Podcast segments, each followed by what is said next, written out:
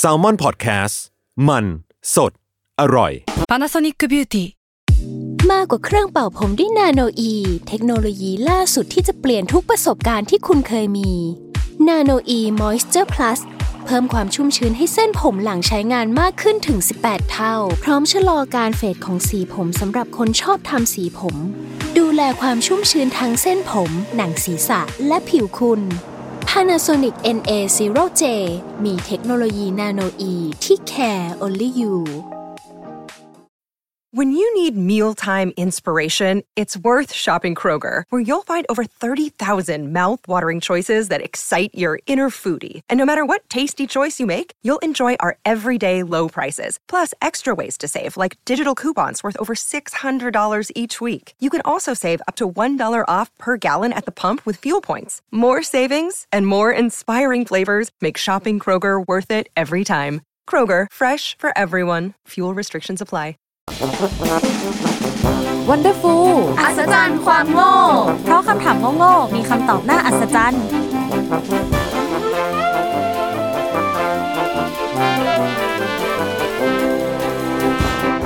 สวัสดีค่ะ นี่คือรายการ Wonderful อัศจรรย์ความโง่ เพราะคำถามโง่ๆมีคำตอบน่าอัศจรรย์ วันนี้อยู่กับแสตมป์ content creator intern Salmon Podcast ค่ะ พลอย content creator intern Salmon Podcast ค่ะไอซ์ sound assistant intern Salmon Podcast ครับอ่าแหม่วันนี้ก็มา 3 คนอีกเหมือนเดิม แน่นอน อันนี้เป็น EP ที่ 3 แล้วเนาะ ใช่ เออ ก่อนหน้านี้เราก็พูดถึงอะไรนะ ความเชื่อ แล้วก็อืมสิ่งของเออข้าวของเครื่องใช้อะไรอย่างนี้เนาะ ทีนี้ EP นี้เนี่ยเราก็จะ หยิบยกเรื่องที่มีคำถามโง่ๆเกิดขึ้น เยอะมากเหมือนกัน ซึ่งนั่นก็คือเรื่องสัตว์นั่นเองอ่านี่ก็คือชื่อชื่อหัวข้อด่ามึงนั่นแหละค่ะโอ้ยอะมีคำหยาบนิดนึงเพื่อนิดความนึบันงนิเทิดงนึงก็เนาะเอานิดนึงเอก็ออยากเล่นโอเค แล้วเรื่องสัตว์ที่ทุกคนอาจจะนึกไม่ถึงนะแล้วก็จะมาพูดเรื่องนั้นกัน ซึ่งเราจะมาเปิดคำถามแรก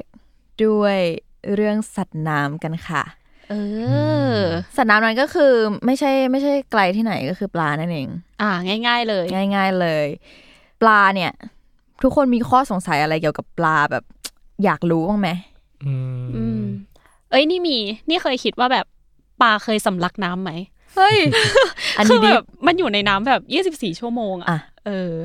มันเหมือนถามว่ามนุษย์เคยสำลักอากาศไหมอะหุยเฮ้ย หุยอันนี้ก็แบบคล้ายกับคำถามปะอันนี้ก็เฮ้ยเอ้ยเข้าคำถามนี่ว่ะคุณพายงข้อคำถามมาเนี่ย เออคำถามแรกของเราก็คือ เราสงสัยเว้ยว่า ถ้ามนุษย์มองไม่เห็นอากาศอะแล้วปลามองเห็นน้ำไหมเออคือต้องพูดอย่างนี้ก่อนว่า คือถ้าเทียบกับมนุษย์เราใช่ไหมเราใช้อากาศเป็นหลัก แล้วเราก็ดื่มน้ำเป็นเป็นสิ่งรอง แต่ว่าสำหรับปลา มันใช้น้ำเป็นหลัก แล้วก็มันโผล่ขึ้นมางับอากาศด้วย แต่ว่าการงับอากาศของมันอะคือเป็นสิ่งรอง ง่ายๆ คือบทบาทของอากาศกับน้ำสำหรับปลา แล้วก็มนุษย์เราเนี่ยมันสลับกัน ทีนี้เราก็เลยสงสัยเว้ยว่า แล้วเรามองไม่เห็นอากาศแล้วปลามันเห็นน้ำไหมวะ ต้องเกริ่นก่อนว่า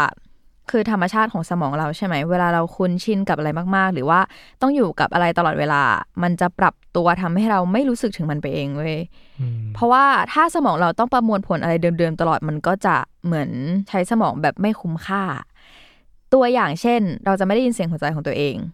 เราจะไม่ได้กลิ่นธรรมชาติของตัวเราเอง แล้วก็เคยสังเกตกันไหมว่าเราเห็นจมูกตลอดเวลาเว้ยแต่เราอะไม่เคยคิดว่าเราเห็นจมูกเว้ย เออ เพราะว่าเรามองข้ามมันไปด้วยปะใช่ใช่เหมือนแบบสมองเรามันตัดออกไปไงทีนี้มันก็เป็นเขาเรียกว่าอะไร ฟังก์ชันเดียวกับปลา ในเว็บ Farming Aquaponics อะเขาพูดไว้ว่าตามที่เราเข้าใจนะ คือสมองปลา มันก็คล้ายๆ สมองเรา คือมันจะฟิลเตอร์สิ่งที่ต้องเห็นตลอดออกไปทำให้มันไม่สามารถมองเห็นน้ำได้ อ่าอืมก็คือปลาไม่สามารถมองเห็นน้ำได้ เพราะว่าถ้าเกิดมันเหมือนแบบ ต้องเอาสมองมาใช้ในการแบบแยกโมเลกุลน้ำนู่นนี่อะไรเงี้ยการทำงานของร่างกายของมันก็จะทำอย่างอื่นได้ไม่เต็มที่เท่าไหร่ ก็เลยต้องตัดส่วนที่ต้องแบบแยกน้ำออกไปซะแต่ง่าย ๆ ก็คือถ้าเกิดสมมติว่ามนุษย์เราอะเป็นสัตว์น้ำหรือว่าเราอาศัยอยู่ในน้ำมาตั้งแต่แรกอะไรเงี้ยเราก็จะมองไม่เห็นน้ำเหมือนกัน ทีนี้มันก็เลยนำสู่ความสงสัยอีกข้อหนึ่งว่า โอเค แล้วปลามองไม่เห็นน้ำใช่ปะแล้วปลามองเห็นอากาศไหมเพราะว่าคนเราอะ เรามองเห็นน้ำไง แต่เรามองไม่เห็นอากาศ เราก็เลยสงสัยว่า เออแล้วปลาที่มองไม่เห็นน้ำอะมันมองเห็นอากาศไหม ความจริงก็คือปลามันก็มองไม่เห็นอากาศเหมือนกันเว้ย คือไม่ใช่เพราะว่ามันสายตาไม่ดีหรืออะไรนะ แต่ว่า เพราะว่าแบบว่าอากาศอะมันเบาบางมาก แล้วมันไม่มีแบบไม่มีรูปร่างอะไรอย่างเงี้ย มันก็เลยมองไม่เห็น ไม่มีใครมองเห็นทางนั้นทางคนแล้วก็ปลา พอพูดถึงการมองเห็นของปลาใช่ไหมจริง ๆ วิชั่นของปลา มันไม่เหมือนคน ไม่แน่ใจว่าเคยเห็นหรือเปล่า คือถ้าเกิดใครเล่นกล้องหรือว่า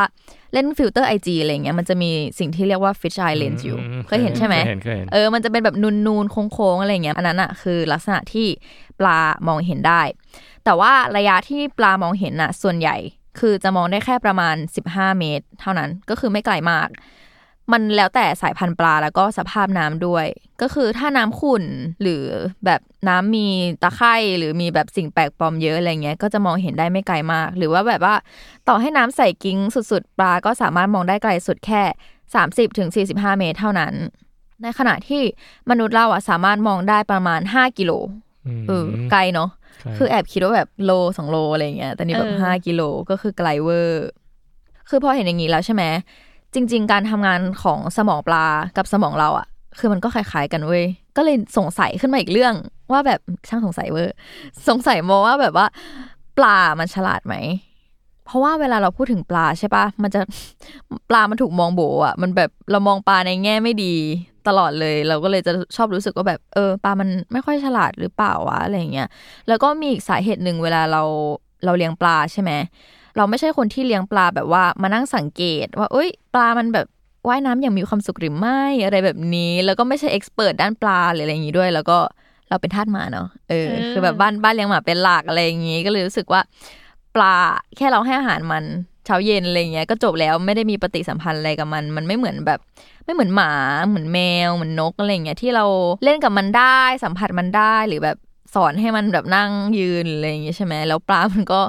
ไม่ร้องไม่หือไม่อือด้วย ก็เลยแบบรู้สึกว่าความผูกพันที่เรามีให้ปลา มันน้อยกว่าสัตว์เลี้ยงแบบอื่นมาก ก็เลยรู้สึกว่าปัจจัยเหล่านี้มันทำให้เรามองว่าปลา มันไม่ค่อยฉลาดหรือเปล่า เออ โดยเฉพาะปลาทองเว้ยใช่ไหม ปลาทองอะ คือ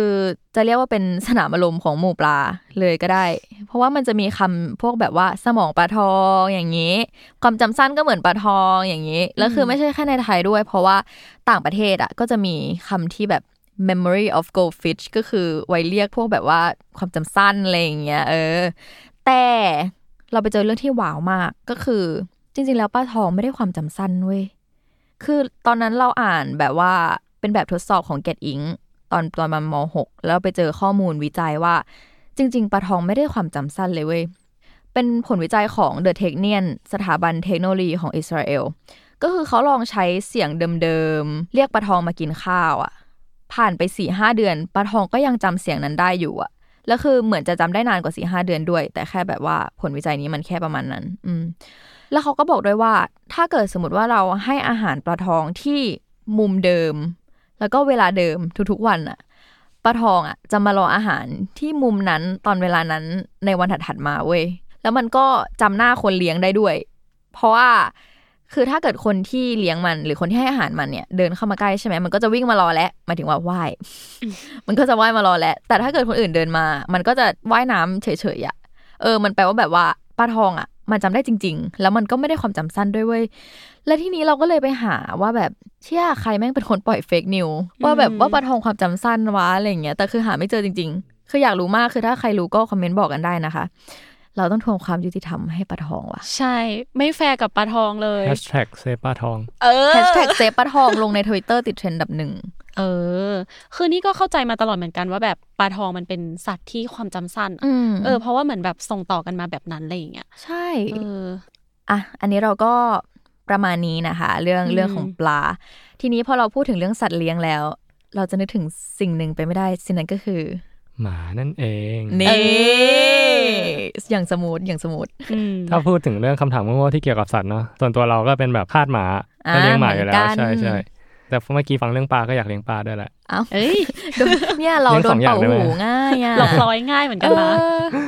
มันจะมีคำถามหนึ่งที่เราแบบสงสัยมานานแล้วใช่ไหมถ้าหมาของเราเนี่ยไปเจอกับหมาที่แบบต่างประเทศอะไรอย่างเงี้ยเขาจะคุยกันรู้เรื่องหรือสื่อสารกันได้ไหมเเออ เออ จริงด้วย สงสัยไหมเออสเพราะงสัย ปกติอย่างหมาเราเนี้ยมันก็จะมีแบบ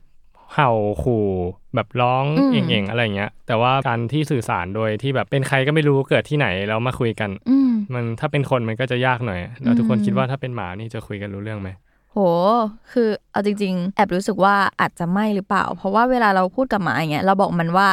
นั่งเราสอนมันว่าให้พูดพูดว่านั่งแล้วมันจะนั่งใช่ไหมอืมแต่อย่างต่างประเทศอะเขาก็คงจะมีคำว่าแบบ sit อย่างงี้อืมอืมเอออืมซึ่งซึ่งแค่เราพูดกับหมามันก็คนละภาษาแล้วอะหมาก็น่าจะเข้าใจคนละภาษาหรือเปล่าอืมอืม แต่ถ้าอย่างแต้มก็คือคิดในอีกแง่มุมหนึ่งเนาะก็คือ นี่เคยเรียนเรื่องนี้มาเหมือนกัน ในหัวข้อแบบภาษาอะไรอย่างเงี้ยอืมคือเขาบอกว่าสัตว์อะมันจะมีสัญชาตญาณเฉพาะในกลุ่มของมัน อย่างเช่นพึ่งอะมันก็จะมีแบบสัญญาณอะไรประมาณเนี้ยอืมเหมือนเรียกกันด้วยการใส่ท้อง โหเออ ไม่รู้มาก่อน ประมาณนั้นอะไรอย่างเงี้ยแต่ว่าเรื่องของหมาไม่แน่ใจเลย อันนี้เดี๋ยวต้องให้พี่ไปเป็นคนอธิบายให้ฟังอะเนาะได้ได้เราลองไปหาข้อมูลมา ก่อนหน้านี้เราคิดว่าเวลาหมาเห่าก็แบบแค่เรียกหรือไม่พอใจอย่างเงี้ย แต่ว่าจากข้อมูลที่ไปหามาก็คือหมาแต่ละประเทศอะก็จะมีเสียงเห่าที่ไม่เหมือนกัน เออ อย่างที่คนไทยเราก็จะติดแบบห้องห้องๆแต่พอเป็นเสียงของฝรั่งเขาก็จะแบบฟังว่าเป็นบูฟูฟเอออะไรเงี้ย หรือว่าแบบมีหลายอย่างอะแบบบอลบอลเอ้ยเออภาษาจีนมีอะคือเขาจะร้องแบบ ว่างว่างๆแบบเนี้ยอืมว่างๆเหรอแปลกเวอร์เราใช่เราก็คิดว่าแบบคนคิดเอาเองใช่ไหมว่าหมาเห่าแบบนั้น แต่ที่จริงแล้วอะหมาแต่ละพื้นที่อะก็เห่าไม่เหมือนกันจริง ๆ ไม่ใช่แค่ว่าแค่ว่าคนคิดไปเอง อืมเพราะว่าสภาพแวดล้อมที่ที่สุนัขเกิดน่ะมีผลต่อสำเนียงการเห่าด้วย ไม่ใช่แค่คนที่เกิดต่างประเทศ หรือว่าคนละพื้นที่ที่จะมีสำเนียงที่ต่างกันแต่สุนัขแต่ละประเทศเนี่ยก็มีสำเนียงที่ต่างกันออกไปด้วย อืมเหมือนคนเลย เออแล้วเราก็ไปหาข้อมูลมาก็คือคุณสเตลลี่คอลเลนเนี่ยเป็นผู้เขียนหนังสือที่เกี่ยวกับการสื่อสารของสุนัขเขาก็บอกว่าสุนัขมีภาษาที่ใช้สื่อสารเหมือนกันทั้งหมดทั้งโลก ใช่เหรอ ใช่ ก็คือ worldwide อ๋อเฮ้ยเจ๋งใช่เออ แล้วเขาก็ระบุไว้ว่าเสียงที่ใช้สื่อสารของสุนัขเนี่ยแบ่งเป็นประเภทหลัก ๆ ได้ เช่น เสียงเห่า เสียงคราง เสียงขู่ เสียงหอนอะไรแบบนี้เหมือนที่เราได้ยินกันปกติ ถึงสำเนียงจะไม่เหมือนกันแต่ก็จะเป็นเสียงประเภทในพวกนี้เท่านั้น พวกมันก็จะเข้าใจกันว่าอีกตัวหนึ่งรู้สึกยังไง อีกอย่างหนึ่งก็คือพวกมันใช้การดมกลิ่นและภาษากายที่คล้ายคลึงกัน เพื่อช่วยในการสื่อสารอีกทางหนึ่งเอ่อจึงทำให้พวกมันเข้าใจกันได้อย่างไม่ยากใช่อืมอย่างพวกภาษากายอย่างนี้ก็แบบการสายห่างอะไรแบใช่บนี้ใช่ปะใช่อืมอืมอาจจะใช้มืออะไรอย่างเงี้ยเอออ๋อขอการดมตะการกุยอะไรตะแบบกุยนี้ใช่ใช่พอเราสงสัยเรื่องเนี้ยเสร็จเราก็เลยสงสัยต่อว่า แล้วกับคนต่างประเทศอะหมาเราที่เป็นเกิดที่ไทยเงี้ยจะคุยเข้าใจไหม แล้วคิดว่าไง เออ เอออย่างไม่แน่ใจที่ว่ะถามกันเมื่อกี้อืมเอ้ย แต่ว่าถ้าที่พี่ไปบอกอะ คงเข้าใจแหละอืมไหมเฉลยเฉลยเฉลย ก็คือคุณแซลลี่คอลเลนอะ ก็ได้ระบุอีกว่าสุนัขจะไม่เข้าใจภาษาของคนจากต่างประเทศได้ เพราะสุนัขเรียนรู้คำพูดของมนุษย์ด้วยการจำเสียง ใช่ ทำให้ไม่เข้าใจมนุษย์ที่ใช้คำต่างกันตามภาษาของประเทศต่างๆ ได้อืมเหมือนมันเป็นเขาเรียกว่าอะไร เป็นสิ่งที่ถูกแอดมาทีหลังอะอืมเออเหมือนถูกใช่สอนทีหลังใช่ภาษามนุษย์ใช่ไหมใช่แต่ว่าภาษาของของสุนัขของหมาเนี่ย ก็คืออยู่มาตั้งแต่เกิดแล้วอืมอยู่ใน DNA ใช่อยู่ในเลือดใช่ถ้าเราเรียกชื่อสุนัขด้วยสำเนียงที่ไม่ต่างจากประเทศบ้านเกิดของสุนัขตัวนั้นมากอะเขาก็ยังสามารถเข้าใจได้ว่าแบบ เราพยายามสื่อสารอะไรสักอย่างอยู่อืมเออ แล้วเราก็เลยลองแบบลองไปทดลองสิ่งเนี้ยกับหมาเราเว้ยแบบพยายามเรียกชื่อผิด แต่ว่าใกล้เคียงเสียงเดิม เขาก็ยังเข้าใจแบบหมาเราชื่อเอสเธอร์ แล้วก็เจอเจออ่าเออ ก็ยังจะแบบยังกระดิกหางวิ่งมาหาอยู่อืมพลอยอ๋อพลอยเคยเลี้ยงพลอยเคยเลี้ยงหมาชื่อแพนด้าอืมและทีนี้อยู่ๆมีมีวันหนึ่งไม่รู้อะไรอยากเปลี่ยนชื่อ ก็เลยลองเรียกว่าแฟนต้าแทนแต่ว่าอยากได้คำคล้ายๆกันมันก็มาว่ะใช่ก็เรียกแบบแพนด้าแฟนต้าอะไรอย่างเงี้ยมันก็มางงเวอร์อืมสรุปก็คือแบบสุนัขจากทั่วทุกมุมโลกอะสามารถเข้าใจกันได้ เพราะว่ามันใช้ภาษาพูดกับภาษากายที่เหมือนกัน แต่จะไม่เข้าใจภาษาของมนุษย์จากต่างประเทศได้ ถ้าไม่ใกล้เคียงกับเสียงเดิมที่เขาได้ยินอยู่แล้วอืมความรู้ ใช่ แล้วเราก็ยังไม่หมดความสงสัยอีกนะ ว่าเฮ้ยสัตว์ชนิดอื่นๆเนี่ยจะมีกำแพงภาษาหรือว่าอะไรพรมแดนทางภาษาเหมือนกับสุนัขหรือเปล่าอืมขี้สงสัยซะด้วย ใช่ ก็เลยแบบไปหาข้อมูลเล็ก ๆ น้อยๆมาเล่ากันอีกนิด ได้ได้เลย ก็คือนักจิตวิทยาจากมหาวิทยาลัยเพนซิลเวเนียบ๊อบเซฟัสเนี่ยและนักชีววิทยาโดโรธีเชนี่อะ เขาได้ลองทำการทดลองคลาสสิกเกี่ยวกับคำถามนี้ พวกเขาได้นำลิงวอกชนิดหนึ่ง กับลิงกังญี่ปุ่นอีกชนิดอะที่เพิ่งเกิดจากท้องแม่ได้ไม่นานอะมาสลับกันเพื่อให้พ่อแม่ของลิงกังญี่ปุ่น เลี้ยงดูลูกลิงวอกอีกชนิดหนึ่งและให้พ่อแม่ของลิงวอกเลี้ยงลูกลิงกังญี่ปุ่น ก็เหมือนแบบเอามาสลับบ้านกันอะอืมแล้วเขาก็ได้เห็นว่าพฤติกรรมระหว่างลิงสองสายพันธุ์เนี้ยมีความน่าสนใจมาก เพราะว่าลิงทั้งสองสายพันธุ์น่ะสื่อสารกันได้ โดยใช้เสียงส่วนใหญ่ใกล้เคียงกัน เช่นเสียงโวยวายขู่ หรือว่าเสียงกรีดร้องอะไรแบบเนี้ยแต่ว่าพวกมันจะไม่ใช้ในบริบทเดียวกัน ยกตัวอย่างเช่นลิงวอกมักจะขี้บ่นระหว่างเล่น ในขณะที่ลิงกังมักจะโวยวายเซฟาและเชนี่เนี่ยเขาก็ยังได้พบอีกว่าการเลี้ยงดูแบบอุปถัมภ์มีผลเพียงเล็กน้อยต่อ รูปแบบเสียงของลิงทั้งสองชนิดเนาะลิงกังญี่ปุ่นก็ยังคงอึกกระทึกระหว่างเล่น แม้ว่าลิงวอกจะไม่พอใจก็ตาม ก็มันก็แสดงให้ชัดเจนแล้วเนาะว่าลิงอะถือกำเนิดมาโดยรู้ว่าเมื่อใดควรร้องโวยวายกรีดร้อง และสภาพสังคมอะจะไม่มีผลต่อรูปแบบการสื่อสารของพวกมัน ก็คือกล่าวอีกในหนึ่งว่าคุณไม่สามารถสอนลิงชนิดหนึ่งให้พูดเหมือนกับลิงญี่ปุ่นได้ การวิจัยชี้ให้เห็นว่าสัตว์ส่วนใหญ่เนี่ยเกิดมาโดยรู้วิธีพูดภาษาของสายพันธุ์โดยให้สำคัญว่าสัตว์เหล่านั้นอะจะเกิดหรือเติบโตที่ไหน เพราะว่าคำพูดของพวกมันอะดูเหมือนจะประทับอยู่ในรหัสสายพันธุ์ อย่างที่พลอยได้บอกไว้ตอนแรก ก็คือเข้าใจถูกแล้วเฮ้ยว่าวิธีการพูดอะมันฝังอยู่ใน DNA อืมใช่เฮ้ยคุณนี่เชี่ยวชาญเหมือนกันนะ เฮ้ย เราเราแค่มัวถูกเฮ้ย อย่างนี้ก็แปลว่ามีแค่มนุษย์เหรอที่เขาเรียกว่าอะไรเกิดมาแล้วเราต้องเรียนรู้ภาษาก่อนหรืออะไรแบบนี้แล้วว่ามนุษย์รู้ว่าเมื่อไหร่ต้องร้องอ่าเอออืมใช่เอออาจจะแค่ไม่รู้ศัพท์เอออมเพราะว่าเหมือนเขาก็แบบศัพท์มันอาจจะเป็นสิ่งที่คนสร้างขึ้นมาทีหลังอืม ใช่เขาอาจจะอุกกักกะอุกกะกะก็ได้บลับลับอุกอุกเฮ้ย ภาษาน่าสนใจเหมือนกันนะเออ หรือว่าเราหัวข้อต่อไป เฮ้ย เฮ้ยไอเดียบกแล้วอะไรต่ออะบอกเฮ้ยเขาเปิดให้แล้วเนี่ยเขาชมว่ะเออก็คือเมื่อกี้มีของพลอยเป็นสัตว์น้ำแล้วใช่ปะอืมของพี่ไปเป็นสัตว์บกเป็นแบบสัตว์เลี้ยงอะไรอย่างเงี้ย ทีนี้เราก็จะขาดสัตว์ปีกไปไม่ได้อืมซึ่งสัตว์ปีกที่เราเอามาพูดคุยกันวันเนี้ยก็คือพิกาซัส โอ้ยไม่ใช่ล้อเล่นราล้ออะเล่นโอ้โหเกะกะจะเล่นมุกอย่างเดียวเลย เออ สัตว์ปีกของเราก็คือนกนี่แหละ ง่าย ๆเลย อืมคำถามของเราวันนี้ก็คือ ถ้านกบางชนิดบินไม่ได้ แล้วจะมีปีกไว้ทำอะไร เออ คือแบบทั้งสองคนเคยเห็นนกที่ไม่มีปีกกันบ้างปะหรือว่ารู้จักสัตว์ปีกอะไรที่แบบไม่สามารถบินได้อะไรเงี้ยเป็ดเหรอ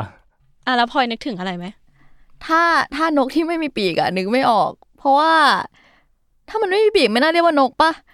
เฮ้ย แต่ว่าถ้าเกิดนึกถึงสัตว์ปีกที่บินไม่ได้ก็จะแบบนกเพนกวินอืมอ่าคุณมาถูกทางแล้ว อ่านกเอ้ยนกกระจอกเทศ เออ มีอะไรอีกโอเค ไม่เป็นไร ก็จริง ๆ ทั้งสองคนก็ตอบถูกเนาะแต่แล้วก็อย่างไก่อย่างเงี้ย ที่เราจะเห็นกันบ่อยๆอะคือไก่ก็มีปีกแล้วก็บินได้เหมือนกัน แต่ว่ามันจะบินได้แค่แบบ ไม่กี่วิอะ ไม่แล้วนสูง ใช่แล้วมันก็จะแบบเออลงไปเดินเหมือนเดิมอะไรอย่างเงี้ยทีเนี้ยพอฟังจากคำถามอะมันเหมือนแบบเวลาเราเล่นเกม เรามีไอเทมในเกมอยู่อะแต่เราไม่สามารถใช้มันได้อะคือแบบอุตส่าห์ขึ้นชื่อว่าเป็นสัตว์ปีกแล้วอย่างเงี้ย แต่ดันบินไม่ได้ เออ แถมสัตว์ปีกบางชนิดหรือว่านกบางชนิดอะก็ไม่มีปีกด้วยซ้ำ ทีนี้เราก็จะมาพูดถึงข้อมูลทางชีววิทยากันละกัน คือจากที่เราไปหาข้อมูลมาจากเพจ นี่แหละชีวะ คืออันเนี้ยเป็นเพจที่โพสต์ข้อมูลเกี่ยวกับสัตว์ แล้วก็ความรู้ทั่วไปทางชีววิทยา เขาบอกไว้ว่ามีนกชนิดหนึ่งชื่อนกโมอา คือนกชนิดเนี้ยเป็นนกที่ไม่มีปีกเว้ยเออ แล้วเราก็เลยลองไป search รูปดูว่ามันเป็นยังไง แล้วส่วนตัวเรามองว่านกชนิดเนี้ยมันมีความคล้ายนกกระจอกเทศ บวกกับแบรคิโอซอรัส แบรคิโอซอรัสนี่เป็นไดโนเสาร์แบบคอยาวเนาะเอออนกชนิดนี้เนี่ยก็ไม่มีกระดูกส่วนปีกเลย แม้แต่ชิ้นเดียวทั้งส่วนต้นส่วนปลาย หรือแม้แต่กระดูกมือกระดูกนิ้วอย่างเงี้ยก็ไม่มีเหมือนกัน ซึ่งปัจจุบันนกโมอาก็ได้สูญพันธุ์ไปแล้ว ส่วนนกเพนกวินอย่างที่พลอยเมนชั่นถึงเมื่อกี้ แล้วก็นกอีมู นกกีวีหรือว่านกกระจอกเทศอะไรอย่างเงี้ยจะเป็นนกที่มีปีกแต่มันไม่สามารถบินได้ เพราะว่าปีกของนกพวกนี้จะมีขนาดที่ค่อนข้างเล็กมาก ๆ ทีนี้พอมันเล็กมากๆอะลองนึกถึงตัวนกกระจอกเทศที่มันแบบโคตรใหญ่อะ คือมันจะไม่พอดีกับตัวเว้ยแล้วทีนี้พอมันปีกเล็กอะมันก็ไม่สามารถที่จะโต้ลมได้ แล้วมันก็ไม่มีกล้ามเนื้อที่แข็งแรงพอที่จะบินได้ด้วยเหมือนกัน ทีนี้พอเราพูดถึงสัตว์ปีกแล้วเนาะในหัวข้อนี้เราก็จะขอเจาะไปที่นกกระจอกเทศเป็นหลักละกัน เพราะว่านกกระจอกเทศเป็นนกที่เราแบบ ชื่อคุ้นหู แล้วก็ภาพคุ้นตามากกว่านกตัวอื่นที่เราพูดมา ทีนี้มันมีงานวิจัยแล้วก็ทฤษฎีที่สามารถตอบคำถามนี้ได้ด้วยเหมือนกัน ซึ่งข้อมูลต่อไปนี้ที่เราจะพูดถึงอะ ส่วนหนึ่งมันมาจากเว็บไซต์ Animal to You เออ ใครที่สนใจก็ลองเข้าไปดูกันได้ อันนี้เป็น to แบบ to เลขสอง เออเผื่อใครแบบอยากไปตามดูกัน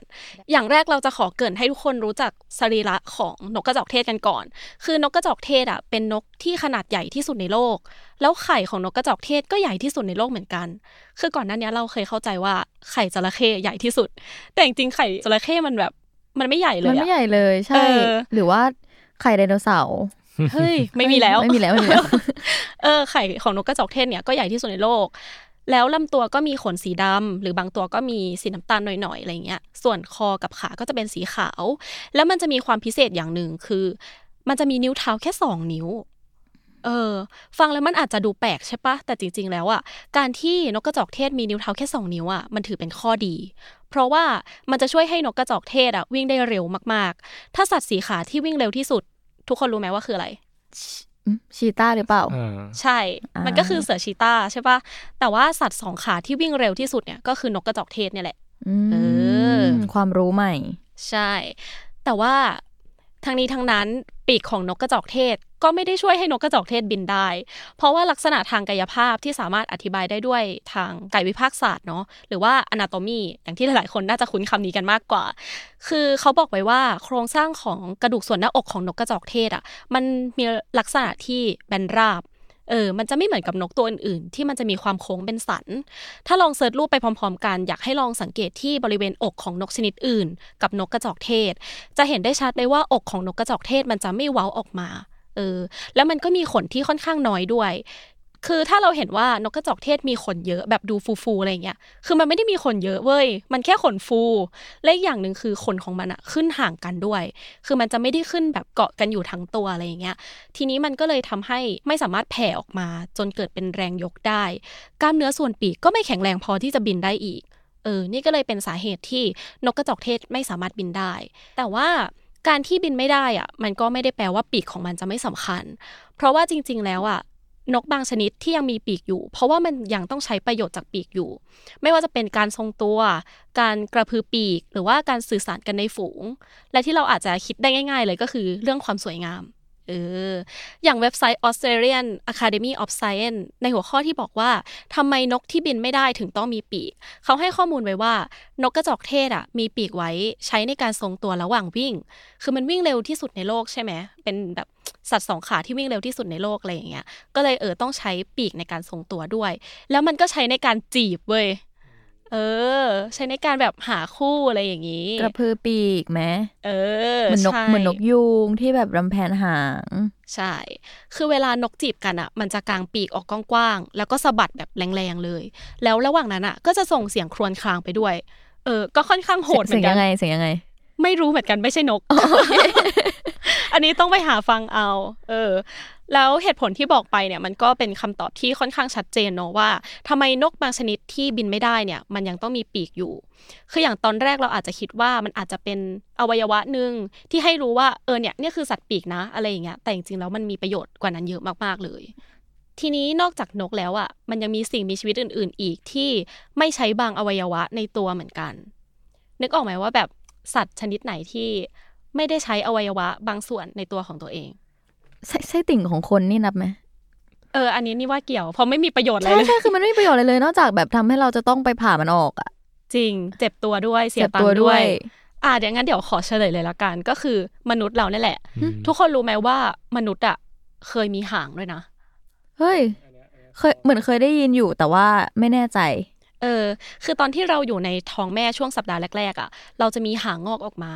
แต่พอถึงสัปดาห์ที่ 5 แล้วหางที่งอกออกมา มันจะถูกยับยั้งการพัฒนาไว้แค่นั้นเลย เพราะว่ามนุษย์อะไม่ได้ใช้ประโยชน์อะไรจากหาง อืม มันเป็นอวัยวะที่เราไม่ได้ต้องใช้กระดิกเหมือนสุนัขหรืออะไรประมาณเนี้ย ในขณะที่อวัยวะอื่นๆ ก็ค่อยๆ เจริญเติบโตไปตามเวลาของมัน ตามอายุคันอะไรแบบนี้ จนในที่สุดหางนั้นอะมันกลายมาเป็นกระดูกก้นกบเว้ยเนี่ยลองจับอยู่เฮ้ยระหว่างนี้พี่ไปก็คือจับกระดูกก้นกบของตัวเองไปด้วย เออ แล้วอีกชนิดหนึ่งเนี่ยเราจะขอพูดถึงโลมาละกัน คือกระดูกอ่อนของคีบโลมาที่เหมือนมือของมนุษย์อย่างเงี้ยเออทุกคนสามารถเซิร์ชรูปไปพร้อมกันได้ มันก็ไม่ได้ใช้ทำอะไรเหมือนกัน นอกจากแบบตบมือปะใช้ในการปรบมือเหมือนแมวน้ำอะไรอย่างเงี้ยแล้วคือการตบมือมันไม่ได้ช่วยอะไรให้มันใช้ชีวิตรอดเลยนะ ใช่คือโชว์ให้พวกเราดูล้วนๆเลยน่ารักเฉยๆ ทีนี้เราจะสังเกตได้ว่าครีบของปลาโลมา มันจะมีขนาดที่ค่อนข้างเล็ก แล้วก็ไม่พอดีกับตัวของปลาโลมาด้วย มันก็เลยจะสอดคล้องกับกฎการใช้และไม่ใช้ของลามาร์กคนนี้เขาเป็นนักธรรมชาติวิทยาชาวฝรั่งเศสเนาะเขาบอกไว้ว่าสำหรับสิ่งมีชีวิตแล้ว ถ้าอวัยวะใดที่เราใช้บ่อยอะ มันจะใหญ่ขึ้น แต่ถ้าอวัยวะไหนที่ไม่ค่อยได้ใช้อะ มันจะหดลงไป แต่ว่าทฤษฎีนี้ก็อาจจะใช้ได้สำหรับสิ่งมีชีวิตบางชนิดเท่านั้นเนาะ มันอาจจะไม่ใช่ทุกสิ่งมีชีวิตบนโลกนี้ที่สามารถใช้ทฤษฎีนี้ได้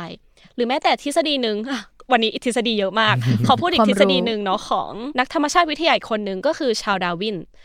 เออเชื่อว่าหลาย ๆ คนน่าจะเคยได้ยินชื่อของคนคนนี้ คือเขาได้อธิบายทฤษฎีการคัดเลือกโดยธรรมชาติ หรือว่า theory of natural election เขาบอกว่าสิ่งมีชีวิตเนี่ยจะสามารถปรับตัวให้อยู่รอดได้ แล้วมันก็จะถ่ายทอดลักษณะที่เหมาะสมอะไปให้ลูกหลานของมันต่อไปเออมันก็คือการวิวัฒนาการนั่นเอง ใช่แล้ว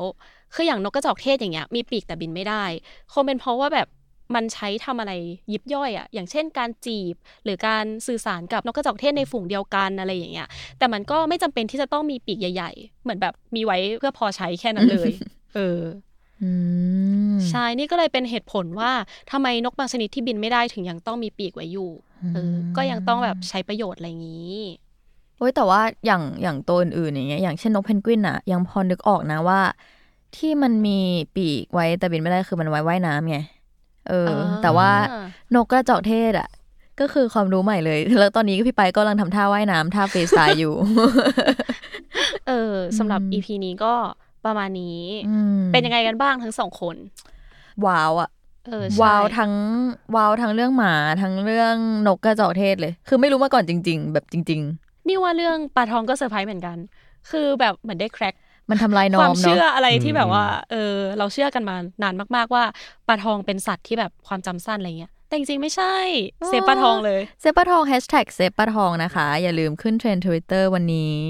นี่ว่าเรื่องสัตว์มันเป็นอะไรที่สนุกมากๆเลยอะแล้วมันก็ไม่ได้มีแค่นี้เนาะเพราะว่าบนโลกเราแบบมีสัตว์อีกหลายชนิดหลายสายพันธุ์มากๆ ได้รู้อะไรที่ไม่เคยรู้เยอะมากเลยสนุกมากๆ ใช่ แล้วก็ อันนี้ก็คือเป็นภาพรวมของ Wonderful EP 3 เนาะ ใครที่อยากฟังคำถามโง่ๆในโหมดอื่นๆ ก็สามารถติดตามได้ทุกวันอาทิตย์ในทุกช่องทางของ Salmon Podcast นะคะ หรือใครอยากแสดงความคิดเห็นเพิ่มเติมจากพวกเราก็สามารถคอมเมนต์มาได้เลยนะคะ และวันนี้ Wonderful EP 3 ของเราก็จบเท่านี้ค่ะ พบกันใหม่ใน EP หน้าสำหรับ Wonderful อัศจรรย์ความโง่สำหรับวันนี้ลาไปก่อนครับ สวัสดีครับ บ๊ายบาย